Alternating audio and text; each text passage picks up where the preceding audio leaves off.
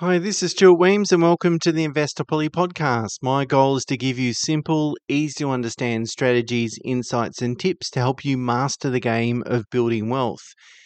And in this episode, I'd like to talk about pooled super funds and how their tax treatment, or really how they treat their tax liabilities, uh, can have a negative impact on your super balance.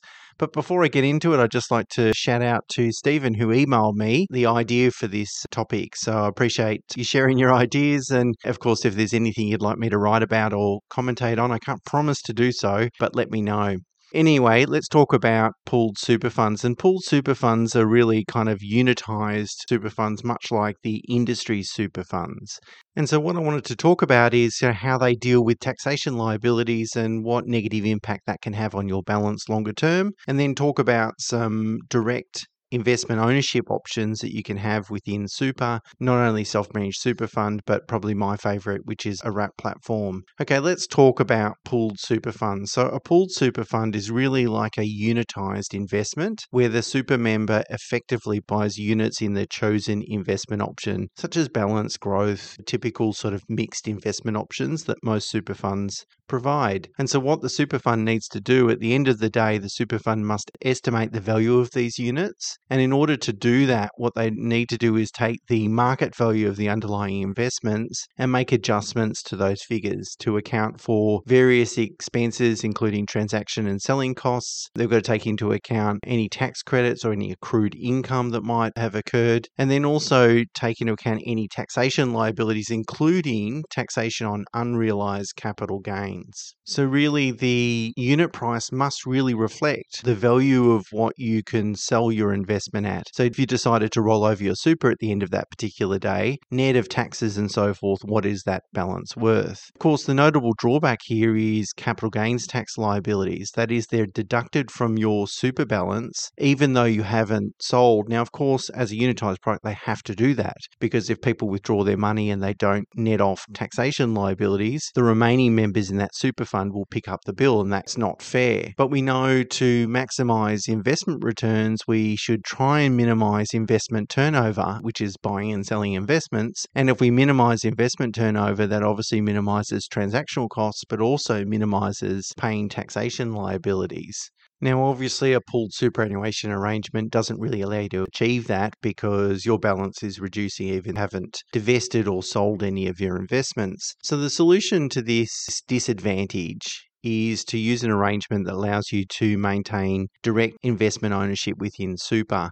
And so this really allows you to avoid your balance reducing if you haven't actually sold your investments. And in fact, you can purposely try to minimize turnover, which will obviously reduce taxation liabilities and therefore maximize your super balance. And in fact, if you can hold on those investments until retirement, it's entirely possible you will avoid paying any capital gains tax. Because as we know, once a balance moves into pension phase, it attracts a zero rate on investment returns, both income and capital gains. And so, by having that direct investment option, you've got the potential to continue to hold on to an investment for 20 years, whatever it might be, uh, and avoid paying any tax, which obviously is a pretty attractive option. Now, if you have a self managed super fund, you can further delay paying tax if you use a registered tax agent to lodge their tax return, of course. So, super funds have to lodge their return at the end of February following the end of the financial year, so eight months after the financial year. So, if you have a self managed super fund that crystallizes a really large once off capital gain, you've got another eight months before you actually pay that tax. Whereas if you were in a pooled arrangement, that tax would be deducted from your super balance uh, as soon as the gain was crystallized. And look, it's worth mentioning, although it's not particularly related to tax, the other major advantage of having direct investments within your super is that you've got full control and transparency over those investments. So, that is, if you've been listening to this podcast for a while, I talk about an evidence based low cost index investment methodologies that are being proven to yield better returns than active investment options and active and often more costly investment options. So, it allows you to employ that sort of methodology when investing in a super. Additionally, ethical investing is becoming more popular, and so having that direct control enables people to avoid investments that don't align to their ethical values. So that could be fossil fuel emitters, weapons, child labor, these sorts of activities. So having that direct investment option certainly gives you more control and transparency, notwithstanding some tax planning opportunities as well. So what are the direct investment options for super? So really there's two. There's a self-managed super fund, which have been spoken about a lot, and then lesser known kind of wrap platform. So a self-managed super fund really is just a discretionary trust, specifically created for the sole purpose of providing retirement benefits to members. And of course, it's got to comply with Superannuation Industry Supervision Act or the SIS Act, which is all the rules and regulations around super. A self managed super fund can have one member or it can have up to six members, so you can include family members there. Every member either needs to be a trustee or a director of the trustee company. And a self managed super fund has lots of compliance obligations, and I've included a link to a booklet that the ATO has put together that sort of talks about those in great detail. The main compliance obligation involves preparing audited financial statements and filing two returns a tax return and an annual return. And of course, you need an accountant to be able to do that. So that's a self managed super fund. A wrap platform is like an individual super account that's in your personal name that provides diverse investment options, you know, typically managed funds, ETFs, listed shares, and so forth. A good way to think about it, it's like a little bit like an online share trading account, you know, where you can log in and you can make certain investments. The account's in your name, you can deposit, withdraw, where you can't withdraw from super, of course, but you can certainly make contributions. And essentially, the wrap provider handles all the administrative tasks. So it's a lot less cumbersome than managing a self managed super fund. And also, it tends to be a lot cheaper as well and you don't have that burden of having to sort of worry about contribution limits and meeting all the requirements that a self managed super fund needs to meet. In fact, the only thing you need to worry about is how and where to invest your monies. And I wrote a blog about wrap platforms a couple of years ago. Again, the link is in the blog on the website, uh, so you can certainly check that out. So, which direct investment option suits you best? Well, of course, I don't know because I don't know your personal circumstances, but I can talk about generalities. And usually, I only suggest establish a self managed super fund if you're interested in investing in unlisted assets, such as direct residential commercial property, unlisted property trusts, collectibles, these sorts of things. That's the only way you can invest your super in anything that's unlisted is via a self managed super fund. But if you don't need unlisted assets, then a wrap platform is almost certainly going to be more cost effective. And as I said, it doesn't come with the compliance burden. So it's a lot more hands off to sort of manage. I guess it's worth noting that self managed super funds do provide specific estate planning advantages. So if you have more complex circumstances like a blended family, special need beneficiary, these sorts of things, a self managed super fund actually can do some things that other super funds can't, but that's not that common, I would say. So, whilst we're on the subject of taxation and returns, it's really important to consider the components of your overall return return, which is going to be there's only two components, of course capital growth and income. And of course, the goal is to maximize your total return on an after tax basis.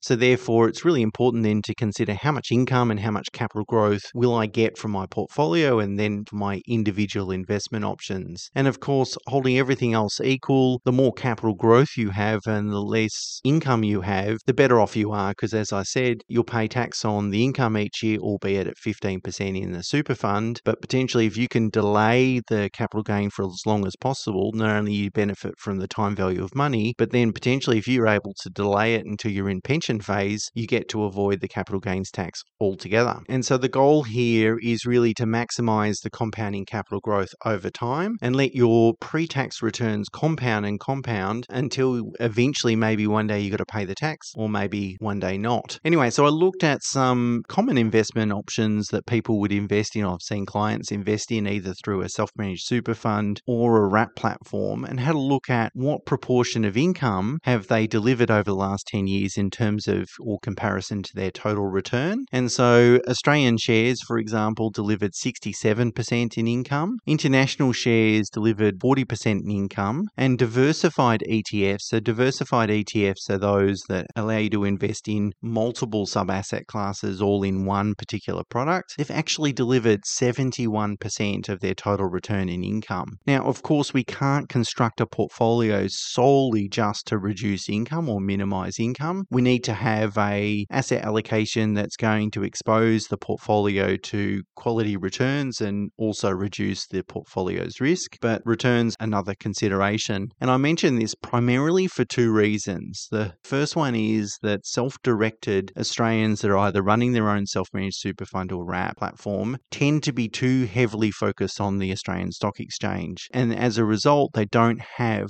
enough exposure to international markets. And so not only are they missing out on good investment opportunities because the Australian market only accounts for 2% of the global market, so you're really missing out on 98% of what else is out there, but also international investments tend to deliver more capital return and less income over time, which is kind of pretty tax effective as I've been talking about today. The second reason I mention this data is that diversified ETFs are growing in popularity, and there's two benefits of using a diversified ETF. Firstly, the ETF allows you to access various sub asset classes in one single investment, so it's very easy. You don't need to decide how much to put in international markets and so forth, which leads me into the second benefit. You've got a professional manager managing that asset allocation, whether it's BetaShares or Vanguard, whoever the ETF provider is, they're the ones that sit down with their investment committee and work out how much are we going to put in the Australian market, how much in the international market, etc., etc. So it's a very attractive and simple investment option.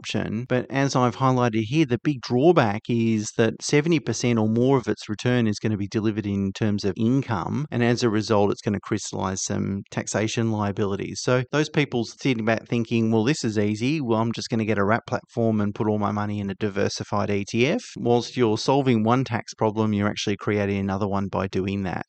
Now, having said all that, we've got to acknowledge that the best performing industry super funds have delivered double digit returns over the last decade or so. So, even despite their tax inefficiency, the returns have still been really good. They're pretty cost effective, particularly if you have a lower balance, and they're very hands off. Doesn't really require a lot of input from you or a lot of oversight from you in terms of managing your super. So, whilst these negative attributes do exist, and I acknowledge that, they're not terrible option. So, I guess you're probably asking then, Stuart, what is the point of the episode? You know, when would you consider abandoning a pool investment option, so not using an industry fund, super fund anymore? And really, the investors with the higher super balance, industry funds become less and less attractive for a whole host of different reasons, and tax planning is one of them. But probably the most compelling is the fact that industry super funds charge percentage based fees. Now, percentage based fees are fine if your balance is 50,000 and you're paying half a percent in fees. It's not a lot of money in dollar terms. But if your balance is a million dollars, you end up starting to pay, you know, six, ten thousand dollars a year just in investment and administration fees and that's when it really starts to add up. But also, when you have a high balance, that's when these tax attributes and tax treatment start to also become problematic, particularly in dollar value terms. So, I think pooled superannuation arrangements, whilst they aren't perfect and really no solution is perfect, no solution ticks all the boxes, I think a really good option to invest your super for most Australians. But for those people with balances north of maybe half a million dollars, they should start to really think about having a direct investment option. If it's not for just the comfort of having that transparency and control over your super, or if it's not for ethical investing and so forth, you certainly should start thinking about it to sort of lower those percentage based fees or minimize those percentage based fees as your balance increases, and then deal with those tax attributes in a way that's going to help you maximize your retirement savings over time.